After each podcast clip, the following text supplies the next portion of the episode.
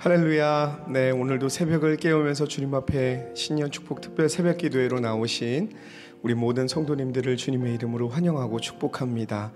오늘도 우리에게 부어주시는 그 은혜, 매일매일의 그 은혜를 사모하면서 나아갔으면 좋겠습니다. 우리 시간 함께 찬양하면서 주님 바라보면서 나아갈 때 하나님의 꿈이 나의 비전이 되고 예수님의 성품이 나의 인격이 되는 그렇게 주님을 닮아가는 그 삶을 바라고 소망하면서 하나님께 우리의 고백을 올려드리면서 나아갔으면 좋겠습니다.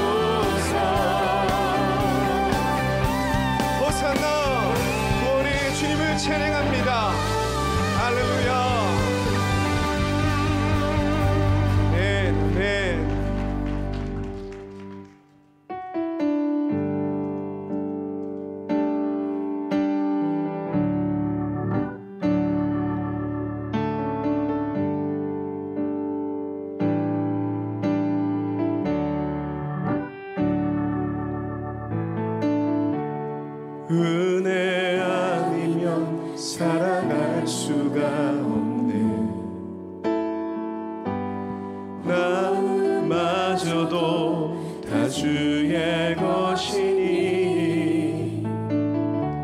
세상 평안과 위로 내게 없어도 예수 오직 예수뿐이네. 은혜 아니면 살아갈 수 없네.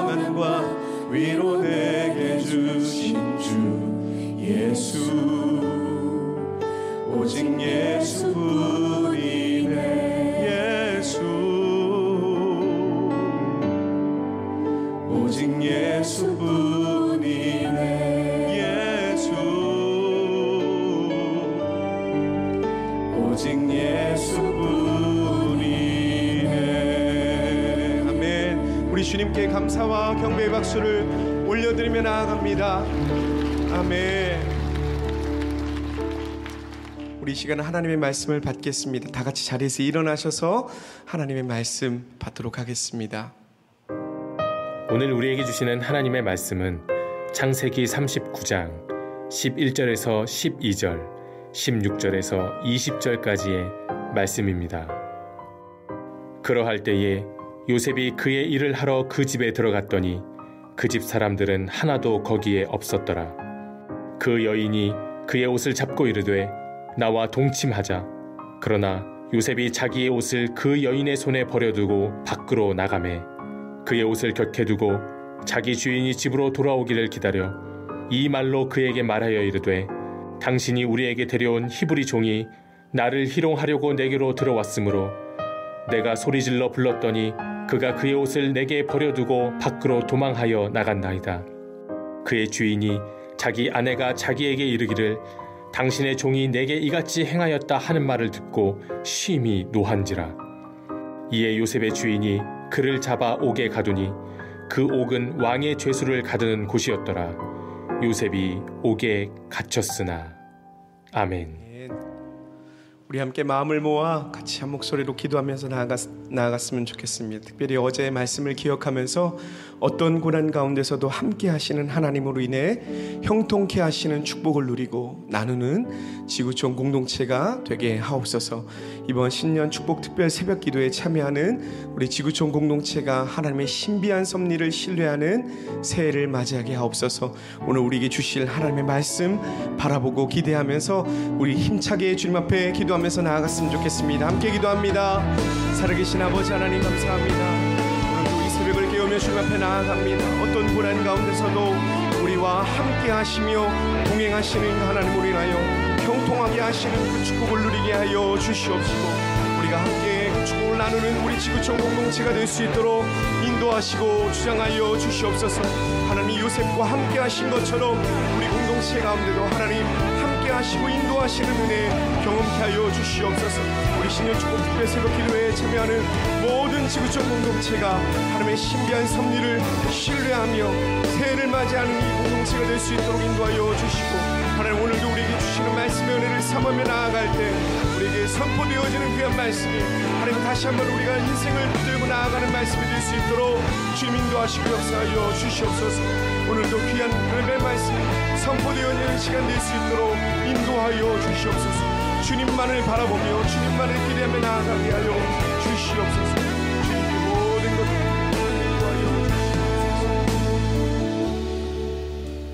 지난해 코로나로 인해 남편이 소촌하는 어려움이 있었으나 이로 인해 교회 등록을 미루었던 자녀들이 모두 교회 등록을 하고 제자 양육하며 하나님 앞에 가까이 나올 수 있는 믿음과 은혜를 주셨음에 감사를 드립니다. 새해 우리 자녀들 한 사람 한 사람이 하나님을 인격적으로 깊이 만날 수 있도록 도우시며 건강을 지키시고 악에서 보호하여 주시옵소서. 수지대학 6캠퍼스가 질적인 부흥을 이끌어서 캠퍼스 내에서 파송 선교사를 보내게 만들어 주셔서 감사합니다. 팬데믹 상황에서 현장 예배를 드릴 수 있어서 감사합니다. 새로운 한 해 동안 온 가족이 예배가 회복되기를 기도합니다. 살아계신 하나님 아버지 곳곳에서 구구절절히 하나님 앞에 감사의 기도 제목과 또 고난 가운데서도 하나님께서 함께하신 형통의 역사들을 주님 앞에 올려드릴 수 있어서 너무나도 감사합니다. 올 한 해도 상황이 녹록치 않지만 그러나 주님께서 주시는 귀한 은혜와 말씀을 붙들고 모든 하나님의 백성들이 나아갈 수 있도록 역사하여 주시옵소서.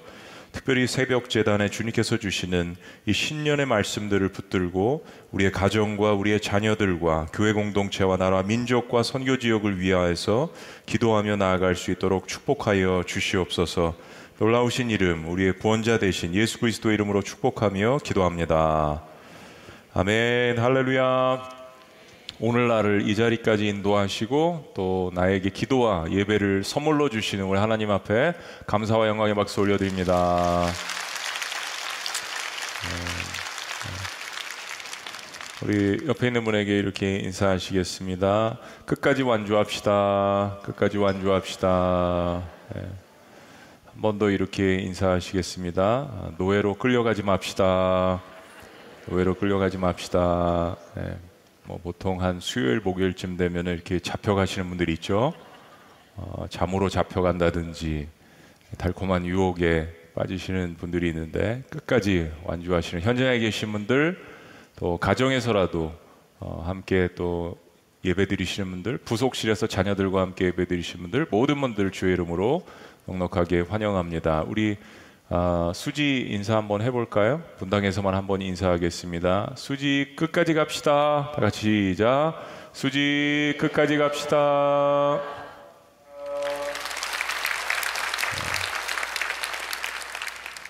네, 우리 자녀들도 함께 계속 출석해서 너무너무 어, 보기 좋고 또 너무너무 이쁜데 우리 자녀들을 위해서 머리도 쓰다듬어 주시고 자녀들을 사랑의 박수로 격려합니다. 사랑한다. 축복한다. 네. 4시 반에 오셔서 또 안수기도 받으시는 분들이 아, 매일 한 50까지 50명, 60명 이상씩 있으시다고 합니다. 내일은 특별 새벽 기도가 계속 5시에 진행이 되고요. 그리고 토요일 날 새벽 기도가 있지만은 특별 새벽 기도는 내일 금요일 저녁에 아, 8시 30분 몇 시요?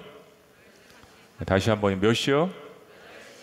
예, 앞으로는 올해부터는 느헤미야 기도회는 8시 30분입니다. 8시 30분. 8시까지 오셔서 기도로 준비하셔도 좋고요.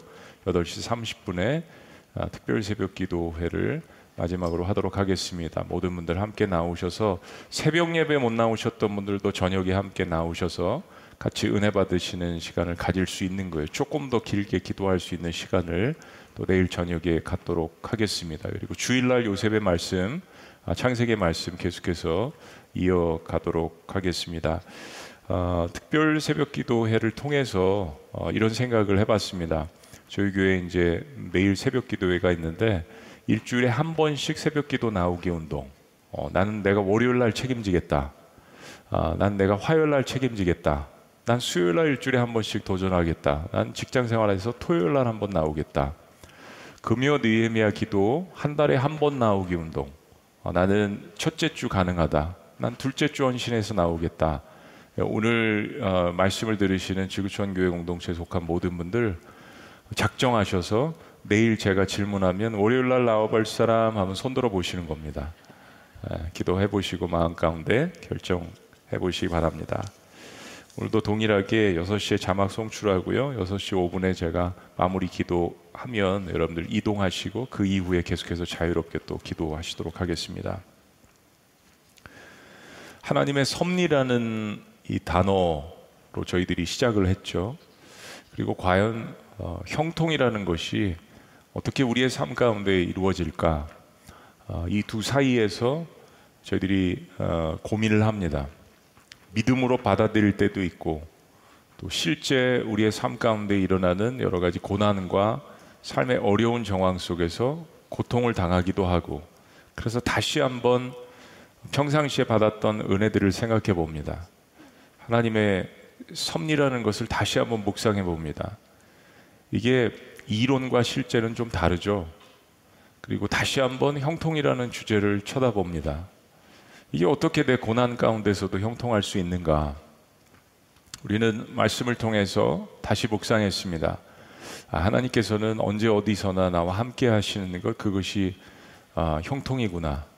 그리고 나와 함께 하시는 그 형통을 통해서 주변이 축복을 받는다라는 것을 요셉을 통해서 묵상을 했습니다. 그리고 죄를 이기는 능력이 있다라는 것, 13절까지 우리가 말씀을 함께 보았습니다.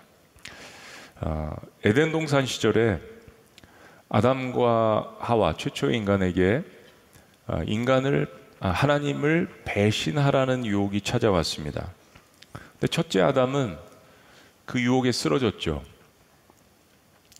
요셉에게도 자신이 섬기는 주인을 배신하라는 유혹이 찾아온 겁니다.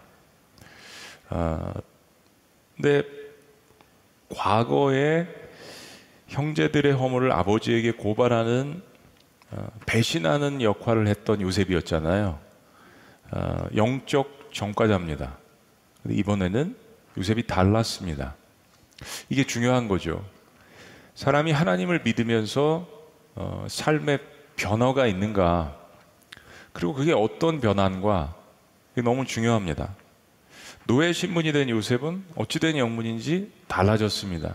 사람들의 허물을 들춰내기를 좋아하고 고발하기를 좋아하고 어, 뭐 일러 바치기를 좋아하고 이런 습성이 있었는데 근데 이번에는 요셉이 달라졌습니다. 오히려 야곱 가문의 황태자 대접을 받았을 때는 자기 자신을 어떻게 존중하는지 몰랐던 사람이 아무도 의지할 수 없는 노예의 신분에서는 하나님 안에서 자신의 신앙과 인격을 존중하는 법을 배우고 있습니다.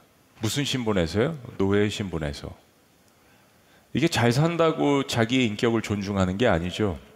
지금 낮은 상태에서 자신의 인격을 존중하고 있습니다. 자신의 신앙을 지켜나가려고 노력하고 있습니다. 비록 노예의 신분이었지만 하나님께서 함께 하시는 신비한 형통으로 그가 맞는 일마다 뭐 우리말로 대박이었습니다. 급기야 보들발 장군은 어, 그의 가정에 그의 가문에 집안에 뭐 장군이었으니까 얼마나 가솔들이 많았겠어요. 다른 노예들도 그렇고 모든 일들을 다 요셉에게 총괄하게 했습니다. 그리고 하나님은 그때부터 보디발 장군이 요셉을 알아보고 모든 것을 다 맡긴 그 시점부터 그 집을 축복하셨다라고 분명하게 이야기합니다. 성경은 그 축복이 하나님께서 요셉을 위해서 내린 축복이라고 이야기합니다. 누구를 위해서요? 요셉을 위해서 이 점을 분명하게 이야기합니다. 자, 그런데 이 요셉의, 요셉의 형통함은 테스트를 받습니다. 여러분의 형통함도 테스트를 받을 것입니다. 형통함을 주시는 분이 누구인지 하나님께서 아시게 하는 대목이죠. 보디발 장군의 아내는 외모도 준수하고 성실하고 충성스럽고 거기다 신비한 영적 매력까지 겸비한 요셉을 유혹을 합니다. 막강한 권한을 가진 주인의 아내가 장군의 아내가 한낱 노예인 요셉을 유혹할 때 어떻게 대처를 해야 될까요? 어떤 사람들은 보디발 장군의 아내가 외모로 봤을 때 못 봐줄 정도라서 요셉이 거절을 하고 도망을 갔다라고 그렇게 우스갯소리를 하기도 합니다. 그런데 대부분의 성경학자들은 보디발 장군의 아내의 외모가 아주 뛰어났을 것이라고 이야기합니다. 이집트 바로 왕의 근거리에서 보좌하는 장군의 아내 정도의 신분은 당시 굉장히 출중한 미모와 학식을 겸한 사람이었다는 것이 정설입니다. 그런데도 요셉의 대답은 너무나도 명료하고 명쾌하기까지 합니다. 하나님 앞에서 죄를 지을 수 없다라는 겁니다. 이게 이집트에서 통하는 이야기가 아니잖아요. 히브리 사람들이 아닙니다. 야훼 하나님을 전통적으로 믿는 문화와 그런 신앙이 있는 곳이 아니란 이야기입니다. 자신을 거두어준 육신의 주인도 배신할 수 없고 자신을 형들의 칼날에서 구덩이에서 건져주신 인생의 주인신 하나님도 배신할 수 없다는 것입니다. 요셉은 첫째 아담과 달랐습니다.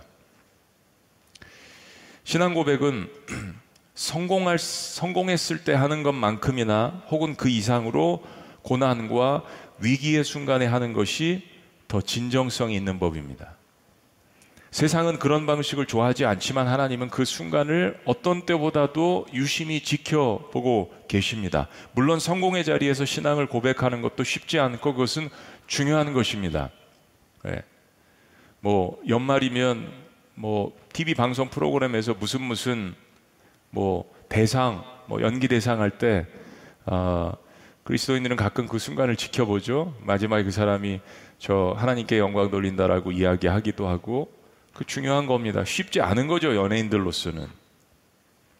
그런데 유혹의 순간, 고통의 순간, 위기의 순간에 나의 진짜 신앙 고백이 나오는 거죠. 왜냐하면 그것은 속일 수 없는 고백이기 때문입니다. 주인을 배신하는 거대한 유혹 앞에 요새의 고백은 명쾌했습니다. 비록 종의 신분이지만 유혹의 위기 앞에서 당당하게 하나님을 높이고 나의 인생의 주인은 하나님이라고 말하는 요셉. 어떻게 하나님께서 요셉을 주목하시지 않을 수가 있겠습니까? 자유로운 신분에서는 자신의 인생은 나라고 살아갔던 요셉이 구덩이를 만나고 노예로 전락한 상태에서는 자신의 주인이 하나님이신 것을 깨닫고 고백을 합니다. 우리는 이 요셉의 고백을 다시 들을 필요가 있습니다. 자, 어제 말씀에 다시 봅니다. 요셉이 거절하며 8절 자기 주인의 아내에게 이르되 내 주인이 집안의 모든 소유를 간섭하지 아니하고 다 내 손에 위탁하였으니 다 같이 시작. 이 집에는 나보다 큰 이가 없으며 주인이 아무것도 내게 금하지 아니하였소. 금한 것은 당신뿐이니 당신은 그의 아내임이라 그런즉 내가 어찌 이 큰 악을 행하여 하나님께 죄를 지으리이까 이게 하나님께 죄를 짓는다라는 것을 인지하고 고백하고 깨닫는 것, 이 신앙이죠. 내가 사람에게 이야기하고 상처를 주고, 어, 사람을 모함하고 힘들게 하고, 근데 이게 하나님과 연관이 있다라는 것을 인지하는 게 신앙인이죠. 눈에 보이지 않는 하나님 앞에 지금 내가 상황과 사건 앞에서 사람 앞에서 죄를 짓고 있다라는 것을 깨닫는 것이 신앙이죠. 어, 그런데도 불구하고 보디발 장군의 아내의 유혹은 끈질겼습니다. 보디발 장군의 아내가 이걸 받아들일 리 없죠. 네, 신앙인이 아니니까요. 참 자존심도 상할 만한데 어, 이 노예가 말을 듣지 않는 겁니다. 자신의 모든 인격을 다 내려놓고 요셉에게 파상 공세를 퍼붓습니다. 10절 다시 시작 여인이 날마다 요셉에게 청하였으나 요셉이 듣지 아니하며 동침하지 아니할 뿐더러 함께 있지도 아니하니라. 우리가 날마다 기도할 때 사탄도 날마다 우리를 쓰러뜨리려고 노력을 하죠. 그게 사탄의 임무라고 말씀드렸습니다. 그러던 어느 날 보디발 장군의 아내는 포기를 한 게 아니라 어, 길 나를 잡았습니다. 11절 다 같이 시작. 그러할 때 요셉이 그의 일을 하러 그 집에 들어갔더니 그 집 사람들은 하나도 거기에 없었더라. 예. 예. 노예는 밖에서 살았던 거예요. 그리고 출근하러 들어갔던 겁니다. 이 뒤에 문맥을 보면 보디발 장군의 아내는 남편이 없는 틈을 타서 자신의 권한으로 집안에 있는 사람들을 다 모두 다 밖으로 내어 보내는 것이 맞는 것 같습니다. 그리고 말 그대로 요셉을 덮쳐버렸습니다. 그리고 요셉의 옷을 붙들고 사정을 합니다. 무슨 내용이죠? 12절. 그 여인이 그의 옷을 잡고 이르되 나와 동침하자. 그러나 요셉이 자기의 옷을 그 여인의 손에 버려두고 밖으로 나가매 사실상 도망간 거죠. 옷을 붙드니까 그 옷을 버려두고 13절 다가 시작. 그 여인이 요셉이 그의 옷을 자기 손에 버려두고 도망하여 나감을 보고 보고 형통을 추구하는 자가 알아야 할 사실은 악한 사탄과 부딪힐 때 예수님의 이름으로 대적해야 한다는 것입니다. 어제도 말씀드렸지만 이건 성경 말씀입니다. 성경이 우리에게 영적 전쟁에 임할 때 가르쳐 주는 것입니다. 베드로전서 5장 8절에서 9절은 이렇게 이야기합니다. 근신하라 깨어라. 근신하라 깨어라. 우리 옆에 있는 분에게 다 같이 시작. 근신하라 깨어라. 새벽 재단이라서 그런지 자꾸 이런 말씀이 많이 등장을 하네요. 너희 대적 마귀가 우는 사자와 같이 두루다니며 삼킬 자를 찾나니 그렇습니다. 보디발 장군의 아내는 삼킬 자를 찾고 있습니다. 너희는 믿음을 굳건하게 하여 다 같이 시작 그를 대적하라 대적하라 성경 말씀이에요. 성경이 분명하게 우리에게 이야기하는 것은 믿고 그렇게 하면 됩니다. 뭐 따질 것도 없고 내 이성과 합리를 통해서 뭐 성역 공부 많이 했다고 할 필요가 없어요. 그냥 하나님 말씀이에요. 너희는 믿음을 굳건하게 하여 그를 대적하라. 이는 세상에 있는 너희 형제들도 동일한 고난을 당하는 줄을 알미라.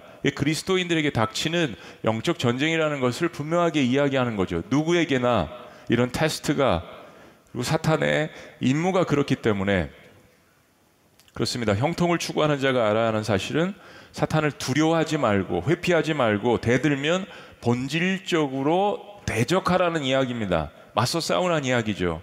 왜냐하면 우리 안에 하나님의 영이 계시기 때문에 내가 아니라 영과 영이 대결할 때는 우리가 지지 않는다는 이야기입니다.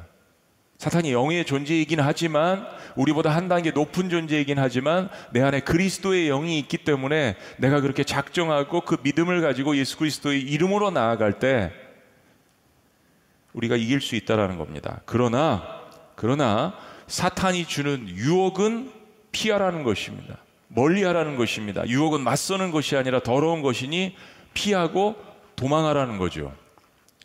야고보서 4장 7절은 요셉이 그렇게 할 수 있었던 이유에 대해서 이야기합니다. 자, 야고보서 4장 7절. 그런즉 너희는 하나님께 복종할지어다. 다시 한번 등장합니다. 마귀를 뭐라고요?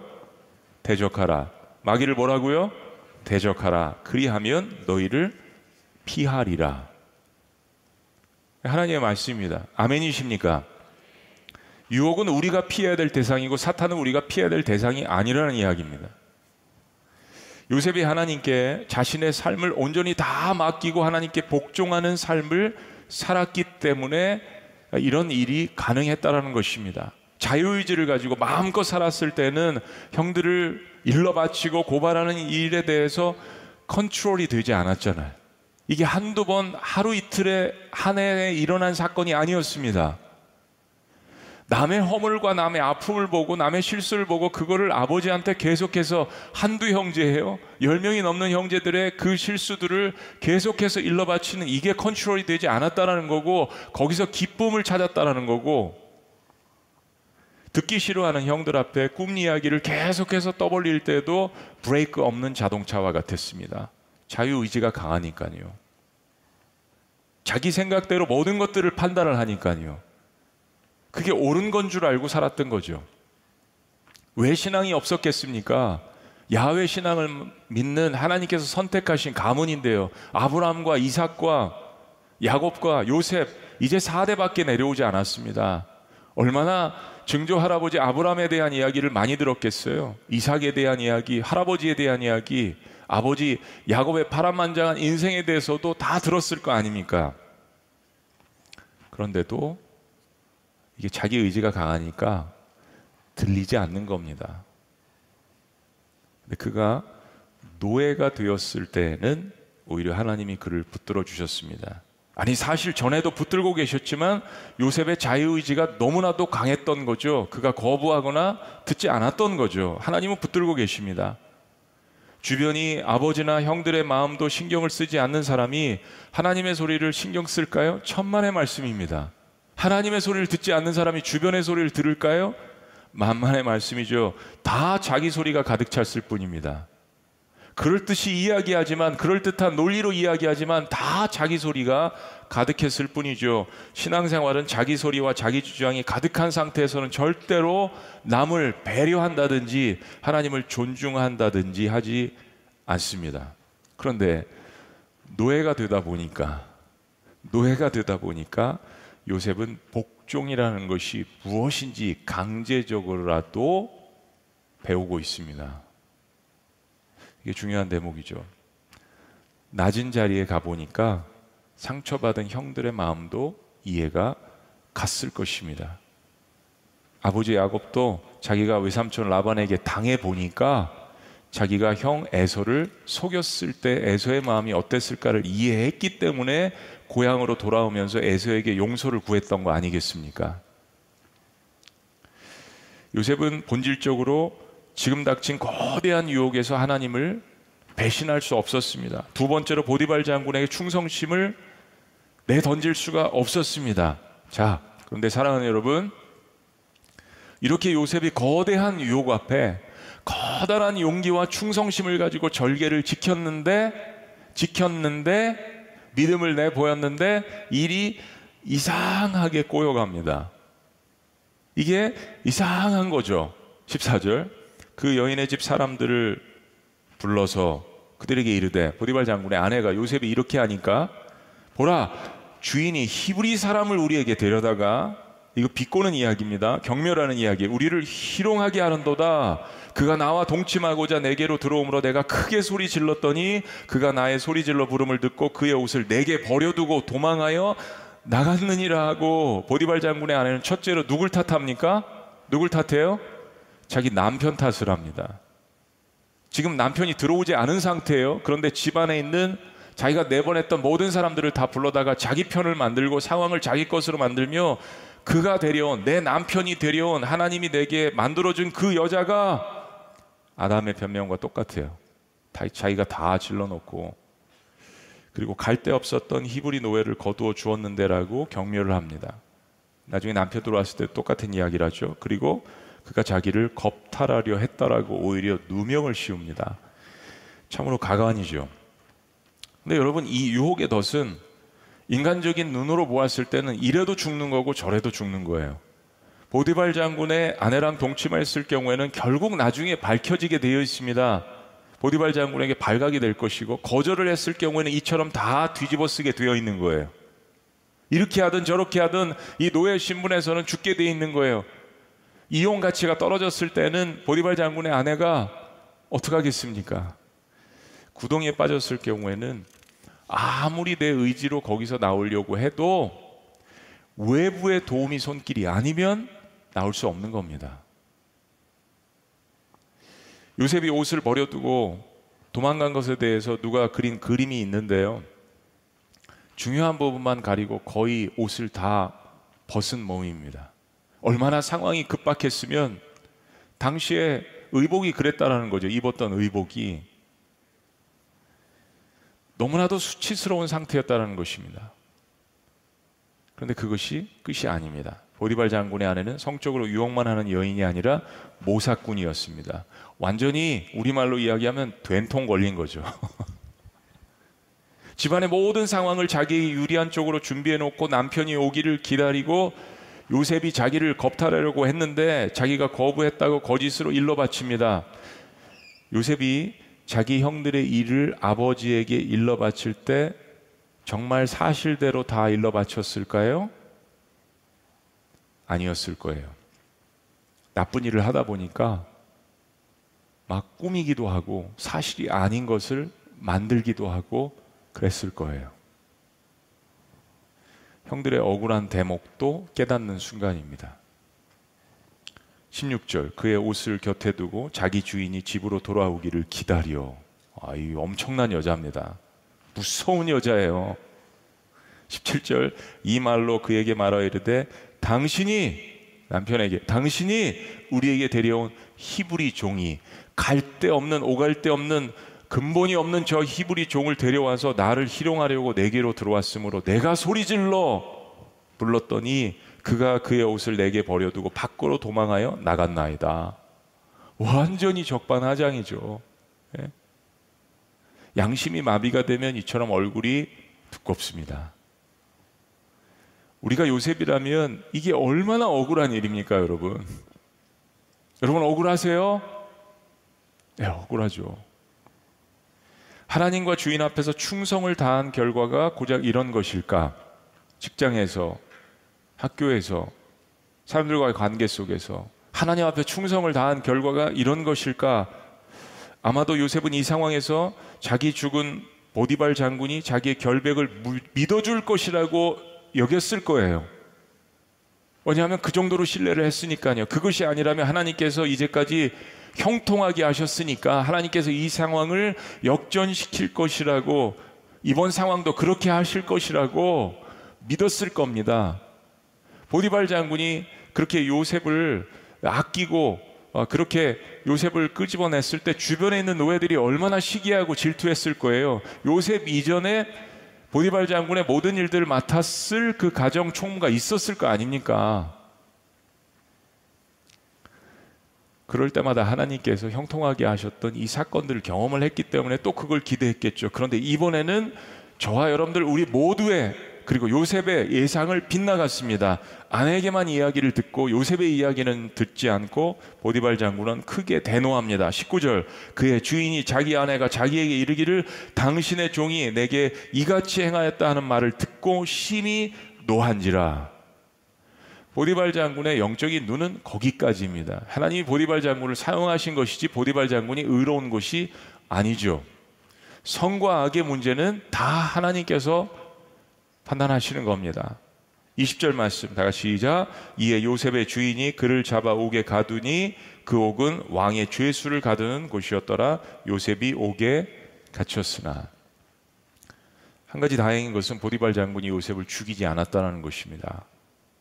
이 정도를 사실로 믿었다면 노예 출신인 그리고 자기가 거두은 요셉을 그냥 즉결 심판하고 모든 노예들이 보는 앞에서 예, 하나의 본보기로 그냥 죽일 수 있었던 거죠.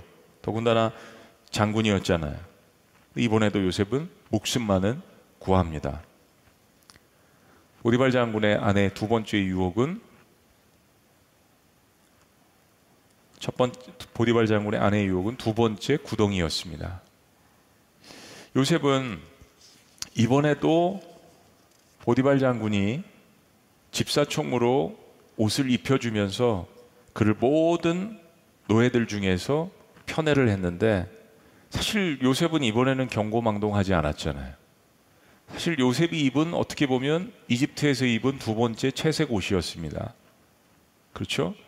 장군의 모든 집안일을 다 통솔하는 집사 총무. 그런데도 그 옷은 보디발 장군의 아내에 의해서 벗겨졌습니다. 두 번째 벗김을 당한 거죠. 마치 요셉의 형제들이 그의 채색 옷을 벗기고 구덩이에 집어넣었을 때처럼요. 다시 생명을 부재하긴 했지만 그래도 이건 아니죠. 이 말씀을 읽는 우리의 입장에서도 이건 아닙니다. 지금은 노예 신분도 아닌 죄수의 신분입니다. 아마도 보디발 장군은 왕의 죄수들을 관리하고 있었던 것 같아요. 요셉은 그런 엄격한 통제를 받는 왕의 죄수들의 감옥에 갇히고 맙니다. 그것도 보디발 장군의 아내를 겁탈하려고 시도했던 그 뭐 죄목이 뭡니까? 강간 미수범으로 얼마나 치욕스러운 일입니까? 내 신앙을 지키려고 했는데 절개를 지키려고 했는데 그 결과가 입에 담기도 힘든 그거 같이 일했던 보디발 장군의 집에 있는 다른 노예들, 다른 사람들이 뭐라고 이야기를 했겠습니까? 꼴 좋다. 어? 자기가 믿는 야외 하나님 앞에 뭐 충정을 지키고 그랬는데 꼴 좋다. 이 사건은 시간적으로 요셉이 이집트에 온 지 10년이 훨씬 넘는 시점인 듯 합니다. 그렇다면 절망은 더욱 크죠. 아무것도 가진 것 없는 노예로 팔려와서 모든 노예들보다 더욱더 성실히 일해서 그것을 인정받아서 장군의 총애로 그의 전 재산을 맡을 정도로 성공하나 싶었는데 다시 구덩이에 빠져서 옷이 벗겨집니다. 이번에 입은 옷은 노예 옷이 아니라 죄수의 옷입니다. 어떻게 보면 더 깊은 구덩이죠. 사랑하는 여러분, 자, 질문 들어갑니다. 질문. 사랑하는 사람을 위해서 대가를 치루어 보신 적이 있으십니까? 아마 부모님들은 많이 있으실 거예요. 사랑하는 사람을 위해서 대가를 치루어 보신 적이 있습니까? 그렇다면 인간 관계에서는 보통 그런 대가를 치르고 사랑을 쟁취하든지 뭔가 보상을 기대할 것입니다. 네, 사랑하는 여러분, 두 번째 질문. 여러분은 하나님을 사랑한 대가를 치러 보신 적이 있습니까? 하나님을 사랑한 대가를 치러 본 적이 있으십니까? 때로 우리는 우리의 삶에서 내가 하나님을 사랑하고 그분께 충성을 다했는데 또 요셉처럼 다시 구덩이에 들어가는 경험을 할 때도 있을 것입니다. 있어요. 다니엘도 그랬습니다. 이건 인간적으로 굉장히 어려운 문제입니다. 이 땅에 발을 붙이고 살고 있는 인간으로서는 굉장히 섭섭하고 굉장히 어려운 문제입니다. 욥도 그랬습니다. 하나님의 많은 사람들이 그런 일들을 겪었다라는 것, 그런 구덩이에 들어갔다는 것을 우리는 알고 있습니다. 더군다나 지금의 구덩이는 전의 구덩이보다 훨씬 더 심각합니다. 강간 미수범. 이런 치욕스러운 오명이 어디 있습니까?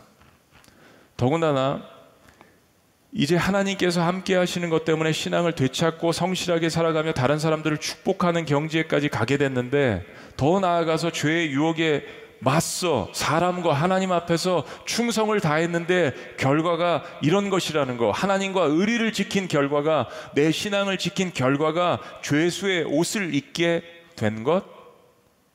여러분 이거 어떻게 생각하시겠습니까? 이 신앙의 본질입니다. 그리고 신앙생활 하면서 이런 일들이 일어날 수 있다라는 것입니다. 20절 말씀 다시요. 이에 요셉의 주인이 그를 잡아오게 가두니 그 옷은 왕의 죄수를 가두는 곳이었더라. 요셉이 옥에 갇혔으나 얼마나 또 시간이 흘렀는지 모르겠습니다. 지금 감옥에 들어간 다음에 아마 요셉이 감옥에서도 어느 정도 적응을 했을 거예요. 새로운 훈련이죠. 당시 감옥에 인권이라는 것은 없습니다. 무지막지한 중노동과 인간 대접을 받지 못했을 것이라는 것은 자명한 사실이에요. 노예의 신분보다 훨씬 더 힘든 신분으로 들어간 것입니다. 20절 말미는 말끝을 이렇게 흘립니다. 요셉이 감옥에 갇혔으나 요셉이 감옥에 갇혔으나 이것이 우리의 현실일 수 있습니다. 성경은 하나님이 요셉에게 주시는 형통은 여기서 끝나지 않는다라는 것을 보여줍니다. 요셉이 감옥에 갇혔으나 요셉은 하고 싶은 말도 참 많고 우리처럼 항변하고 싶은 말도 참 많았을 것입니다. 그런데 창세기는 두 번째 구덩이에 빠진 요셉의 대사를 또 공개하지 않습니다. 첫 번째 구덩이에 빠졌을 때도 그는 분명히 울부짖었고 살려달라고 하고 항변도 했을 텐데 요셉이 이야기한 대사를 공개하지 않지 않습니까? 두 번째도 공개를 안 해요. 너무 우리는 궁금합니다. 대신 하나님께서 그와 어떻게 함께 하시는지를 알려줍니다. 21절. 다 같이, 다 같이 우리 자녀들도 다 같이 시작. 여호와께서 요셉과 함께 하시고 그에게 인자를 더하사 간수장에게 은혜를 받게 하시고 하나님은 여전히 요셉과 함께 하십니다. 요셉이 구덩이에 들어갔을 때 하나님도 함께 들어가신 거예요. 요셉이 감옥에 들어갔을 때 하나님도 함께 들어가셨습니다. 다니엘이 불구덩이에 들어갔을 때 하나님의 아들도 함께 들어가셨잖아요. 이게 중요하죠. 신앙의 본질입니다. 도대체 뭘 믿는 건지, 도대체 어떤 신앙을, 어떤 하나님을, 어떤 주군을 내가 모시고 살고 있는지, 어떤 하나님의 섭리를 믿고 있는지, 누구를 예배하고 있는지, 이거는 고난 가운데 밖에 나타나지 않습니다. 이것으로 성경은 요셉의 대사를 대신합니다. 동시에 보디발 장군의 집에서 있었던 동일한 역사가 일어납니다. 하나님은 간수장의 눈을 통해서 요셉에게 은혜를 베푸셨습니다. 한마디로 교도, 교도관이 요셉을 신뢰하게 하신 거죠. 22절 간수장이 옥중 죄수를 다 요셉의 손에 맡김으로 그 제반 사무를 요셉이 처리하고 23절 다 같이 시작. 간수장은 그의 손에 맡긴 것을 무엇이든지 살펴보지 아니하였으니 완전히 full trust 다 신뢰했다라는 거죠. 보디발 장군의 집에 있었을 때와 똑같은 일이 일어납니다. 그것도 더한 감옥에서 그렇습니다. 요셉은 정치범 수용소에서도 형통했습니다. 요셉을 통하여 교도관이 축복을 받고 표현하기란 좀 그렇지만 감옥의 행정 업무와 감옥 자체가 축복을 받았습니다. 성경은 그 이유를 다시 한번 이렇게 강조합니다. 23절 후반부 말씀 다 같이 이는 시작 이는 여호와께서 요셉과 함께 하심이라 여호와께서 그를 범사에 형통하게 하셨더라. 그렇습니다. 다시 한번 강조합니다. 우리가 인생에서 그토록 갖기 원하는 형통, success, prosperity 그 형통의 주어는 하나님이십니다. 하나님이 여호와께서 함께 하심으로 여호와께서 그에게 복을 내리심으로 내가 주어가 아닙니다. 하나님이 요셉과 함께 하시고 하나님이 요셉에게 무슨 일에든지 어떠한 장소에든지 형통하게 하셨다. 감옥에서도 감옥에서도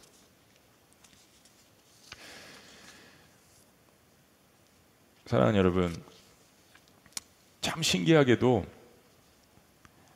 요셉의 삶의 주어가 요셉이었을 때는 사랑을 독차지하면서도 남을 배려하지 않고 남의 허물을 들추어내는 존재였는데 요셉의 삶의 주어가 고난 가운데 하나님이 되신 후로는 요셉의 삶은 어디에 있든지 무슨 일을 당하든지 범사에 형통하였습니다. 이걸 보여주려고 하는 거예요. 우리 자녀들은 요셉의 이 성경 말씀을 여러분 들으시면서 평생에 이 신앙의 본질을 잊지 말아야 합니다. 그러면 형통해요. 장소가 중요한 게 아니에요. 어떤 사건이 중요한 게 아닙니다. 감옥에서도 함께 하시는 하나님, 강간 미수범이라는 오명을 쓰고 누명을 쓰고 있는 요셉에게도 함께 하시는 하나님. 이게 중요한 거죠. 하나님을 사랑한 대가를 치루어 보신 적이 있습니까? 나의 인생의 최고의 자유의지는 하나님을 사랑하고 그분의 은혜를 마음껏 누리는 것입니다. 나의 인생의 최고의 자유의지는 내가 하나님을 사랑하기로 선택하고 그분의 은혜를 마음껏 누리는 것. 그러면 그 이후에 일어나는 일에 대해서는 후회가 없어 합니다. 사람이 사람을 사랑해도 그게 순전한 사랑이라면 후회가 없다라고 이야기하는데 사람이 신이신 하나님을 사랑했을 때 후회가 없어야죠. 눈에 보이지 않는 하나님을 선택했을 때는 얼마나 큰 결정을 하는 겁니까? 하나님의 형통을 경험한 자는 대가를 치르는 것을 두려워하지 말아야 합니다. 한 번 구덩이에서 건져주신 분은 두 번, 세 번 구원해 주실 수 있는 분이기 때문입니다. 하나님의 형통은 나를 떠나실 수도 있는 한시적인 형통이 아닙니다. 하나님의 형통은 고난 가운데서도 나와 함께 하시는 형통입니다. 세상이 주는 형통과 다른 것이죠. 세상이 주는 형통의 본질과 완전히 다른 것입니다. 세상이 이야기하는 성공과 세상이 이야기하는 번영과 완전히 다른 것이에요. 어떠한 환경 가운데서도 그게 비록 나의 실수와 허물일지라도 나를 떠나시지 않는 거예요. 왜냐하면 하나님은 하나님의 백성들에게 세상 끝날까지 항상 너희와 함께 하실 것이라고 약속하셨기 때문입니다. 그 아브라함과 약속한 것이 4대째에도 계속해서 일어나는 거예요. 왜 루벤을 끝까지 떠나시지 않았는지, 왜 유다를 끝까지 떠나시지 않았는지도 동일한 것입니다. 그리스도인은 그것을 잊지 말아야 합니다. 왜냐하면 하나님께서 나에게 형통함을 주시고자 죄인인 나를 사랑한 대가, 하나님이 죄인된 인간을 사랑한 대가 바로 나 대신 그의 아들을 십자가에 죽음에 내어놓으신 것이기 때문입니다. 그 대가, 그 희생 자체가 일시적인 효력이 있는 것이 아니라 순간적인 효력이 있는 것이 아니라 영원한 효력이 있는 것이기 때문입니다. 우린 그걸 믿는 거죠. 내가 뭘 못하면 하나님이 떠나시고 내가 어떤 업적을 덜 쌓으면 하나님이 나를 떠나시는 십자가의 사랑이 아니라는 것입니다. 내 업적 때문에 내가 구원받은 것이 아니잖아요. 주님께서 내가 못하는 모든 것들을 이루시고 나의 허물과 죄를 다 뒤집어 쓰신 하나님께서 나를 사랑하시는 대가로 치르신 그 십자가의 희생 때문에 내가 살아있는 것이라면 그 효력은 순간적인 효력이 아니라 끝까지 붙들고 있는 사랑이라는 거. 그러면 그런 영원한 형통함을 보장받는 나는 그분의 사랑에 대해서 어떤 대가를 치르기를 작정하는 마음으로 신앙생활을 하는 것입니까? 지금도 전 세계 곳곳에서는 하나님을 사랑한 대가로 목숨의 위협을 받는 사람들이 있습니다. 재산을 몰수 당하기도 합니다. 창피를 당하고 욕을 당하기도 합니다. 요셉처럼 이런 누명을 쓰는 그러한 선교사님들도 더러 보기도 합니다. 심지어 사형을 당하는 사람들도 있습니다. 작년 한 해 이집트, 미얀마, 이란, 나이지리아에서 우리는 숱한 그런 소식들을 보고를 받습니다.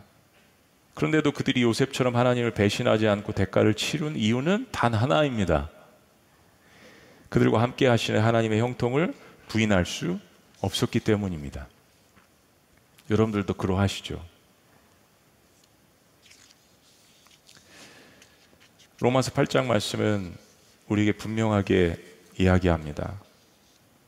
로마서 8장 35절은 이렇게 이야기합니다. 누가 우리를 그리스도의 사랑에서 끊으리요 환란이나 공고나 박해나 기근이나 적신이나 위험이나 칼이랴 기록된 바 우리가 종일 주를 위하여 죽음을 당하게 되며 도살할 양같이 여김을 받았나이다 함과 같으니라. 그렇습니다. 신앙의 절개를 지키려면 정말로 말씀대로 신앙생활을 하려고 한다면 just like Jesus 정말 예수님처럼 따르기를 원해서 그렇게 살려고 한다면 그런 일들이 우리의 삶 가운데 곳곳에서 일어날 수 있다라는 거예요.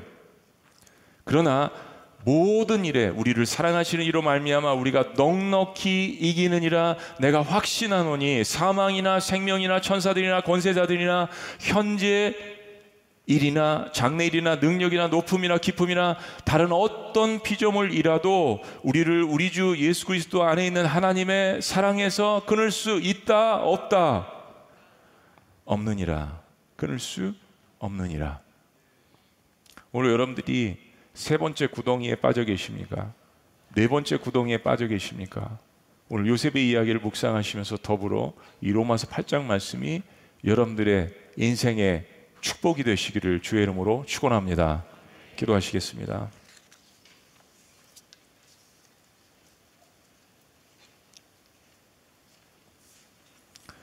그렇습니다, 여러분. 여러분은 여러분이 갖고 계신 그 자유의지를 최고로 사용하셔서 하나님을 선택하셨습니다. 그죠? 하나님을 믿기로, 내 인생의 주군으로, 주인으로, 영적인 아버지로, 예수님을 내 인생의 동반자로. 근데 뒤돌아보니까 이미 하나님은 나를 위해서 나를 사랑한 대가로 아들을 십자가에 내어 주신 거예요. 그 대가 때문에 내가 그 자유의지를 그렇게 사용할 수 있었던 것입니다. 때문에 하나님께서 나와 함께 하시는 형통은 나를 떠나실 수도 있는 한시적인 형통이 아닙니다. 어느 곳에서나 어떤 구덩이에 있거나 나와 함께 하시는 형통이죠. 하나님을 내가 사랑하는가, 진정으로 사랑하는가, 그걸로 다시 돌아오셔야 합니다. 네. 다시 회복하셔야 합니다. 그런 회복이 여러분 모두에게 있는 그런 한 해가 되기를 원합니다. 어떠한 것에서도 하나님의 사랑에서 끊을 수 없느니라. 어떠한 것에서도 하나님의 사랑에서 끊을 수 없느니라. 하나님 감사합니다. 누가 우리를 그리스도의 사랑에서 끊을 수 있으랴? 환란이나 공고나 박해나 기근이나 적시나 위험이나 칼이랴. 그렇습니다, 하나님. 감사합니다. 우리에게 그런 확신, 우리에게 그런 사랑, 주께서 나를 위해서 그런 사랑의 대가를 치루어 주신 것 너무나도 감사합니다. 하나님 올 한 해를 살아나갈 때 우리 모든 하나님의 자녀들이 이 사실 가운데에서 다시 한번 구덩이에서 일어날 수 있도록 축복하여 주시옵소서. 하나님 내일 느헤미야 기도회 때 특별히 우리나라를 위해서 우리의 후손들, 우리의 자녀들을 위해서 그런 마음으로 기도할 것인데 주님 우리의 기도 가운데 역사하시고 이 민족을 극률히 여겨 주시옵소서. 선교지에서 선교하시는 선교사님들, 미자립 교회에서 고전분투하시는 목사님들, 사모님들 그런 가정들을 위해서도 기도할 때 이 놀라운 축복과 역사가 나에게 임하듯이 그런 놀라운 역사들이 곳곳에서 일어날 수 있도록 중보기도 할 때 하나님께서 함께하여 주시옵소서. 놀라우신 이름 예수님의 이름으로 기도합니다. 아멘. 다 같이 자리에서 일어나실까요? 우리 그런 마음으로 우리 주님 앞에 고백했으면 좋겠습니다. 안개가 날 가리워 내 믿음 흔들리려 할 때 나 주님께 나아가네. 나 주님께 나아가네. 주님 나 안에 도움이시며 주의 계획 영원하시네. 주의 위험 앞에 믿음으로 순종해 예배드리리. 믿음으로 순종해 예배드리리. 하나님이 기뻐하시는 여러분들의 고백, 하나님이 기뻐하시는 여러분들의 기도, 하나님께서 기뻐하시는 여러분들의 예배입니다. 다 같이 함께 믿음으로만 고백합니다.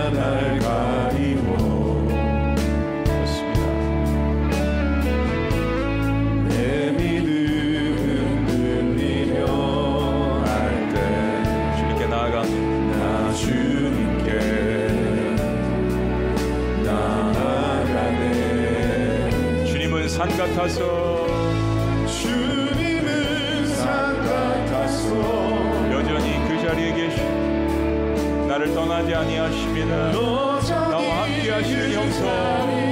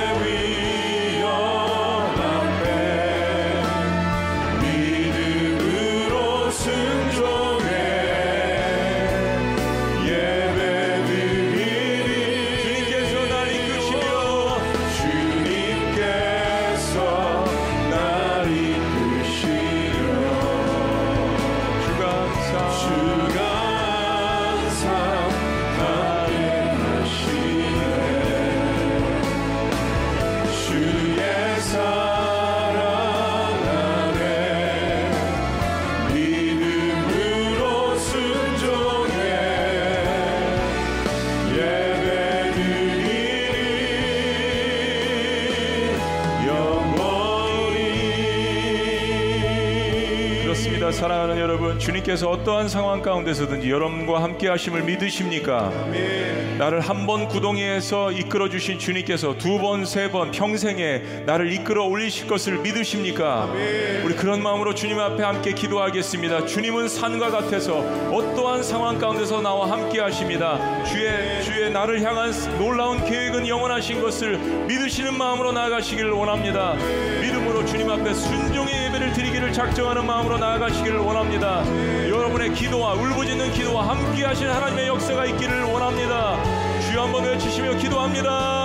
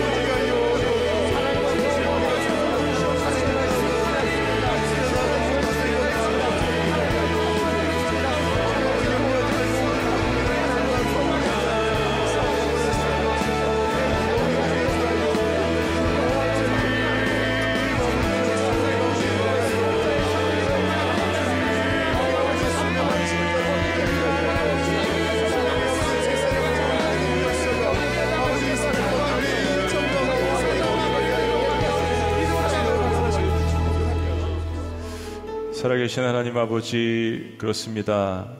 하나님은 한 번도 나를 떠나신 적이 없다라는 이 사실, 나의 느낌과 상황에 의지하지 않고 나를 떠나시지 않는 그 하나님을 의지할 수 있도록 역사하여 주시옵소서. 하나님이 나를 사랑한 대가, 하나님의 아들을 주님의 아들을 나를 위해서 이미 십자가에 못 박으셨다라는 것.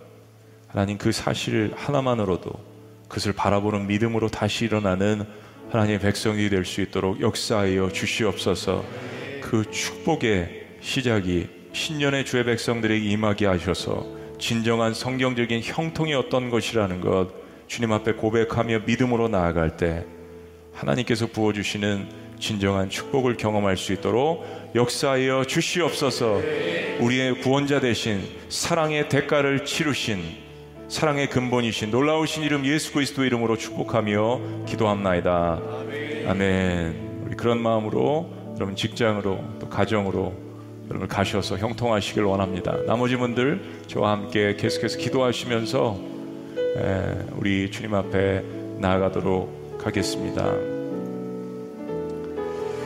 우리 의지했던 모든 것들 변해가고 억울한 마음은 커져가네. 부끄러움 없이 살고 싶은 마음 주님 하시네 우리 고백하시면서 다시 한번 기도의 자리로 나아갑니다.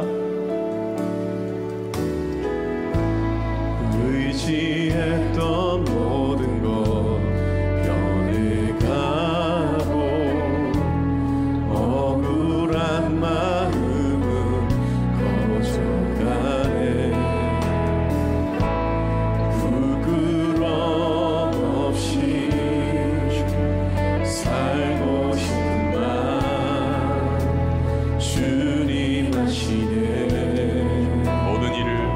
힘으로 이겨내고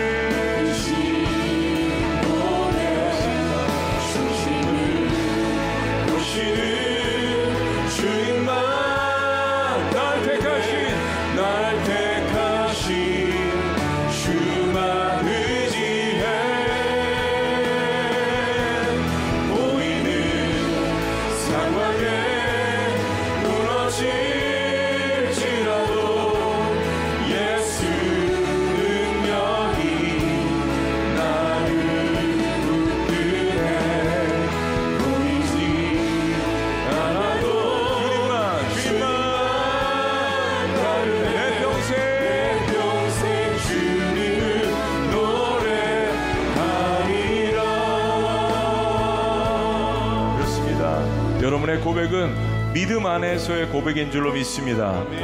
억울한 상황도 있고 의지했던 것들이 변해갈 수도 있고 안개와 같은 상황들이 여러분 삶 가운데 일어날 수 있습니다. 아니 일어납니다. 그것이 인생이고 그것이 신앙생활입니다. 그러나 나를 떠나지 아니하시는 그 주님 나의 영원한 주님께서 갖고 계신 나를 향한 그 꿈과 비전, 그 형통의 놀라운 역사, 어떠한 상황 가운데서도 주님께서 나를 떠나시지 않는 그 놀라운 사랑의 대가를 치르신 그 하나님의 사랑을 다시 한번 기억하는 여러분이 될 수 있도록 역사하여 주시옵소서. 하나님 그런 마음으로 나의 삶 가운데 올 하나 역사하여 주시옵소서. 특별히 나의 자녀들 가운데 함께하여 주시옵소서. 우리의 가정 가운데 함께하여 주시옵소서. 우리 지구촌 교회 공동체와 함께하여 주시옵소서. 우리 그런 마음으로 기도하겠습니다.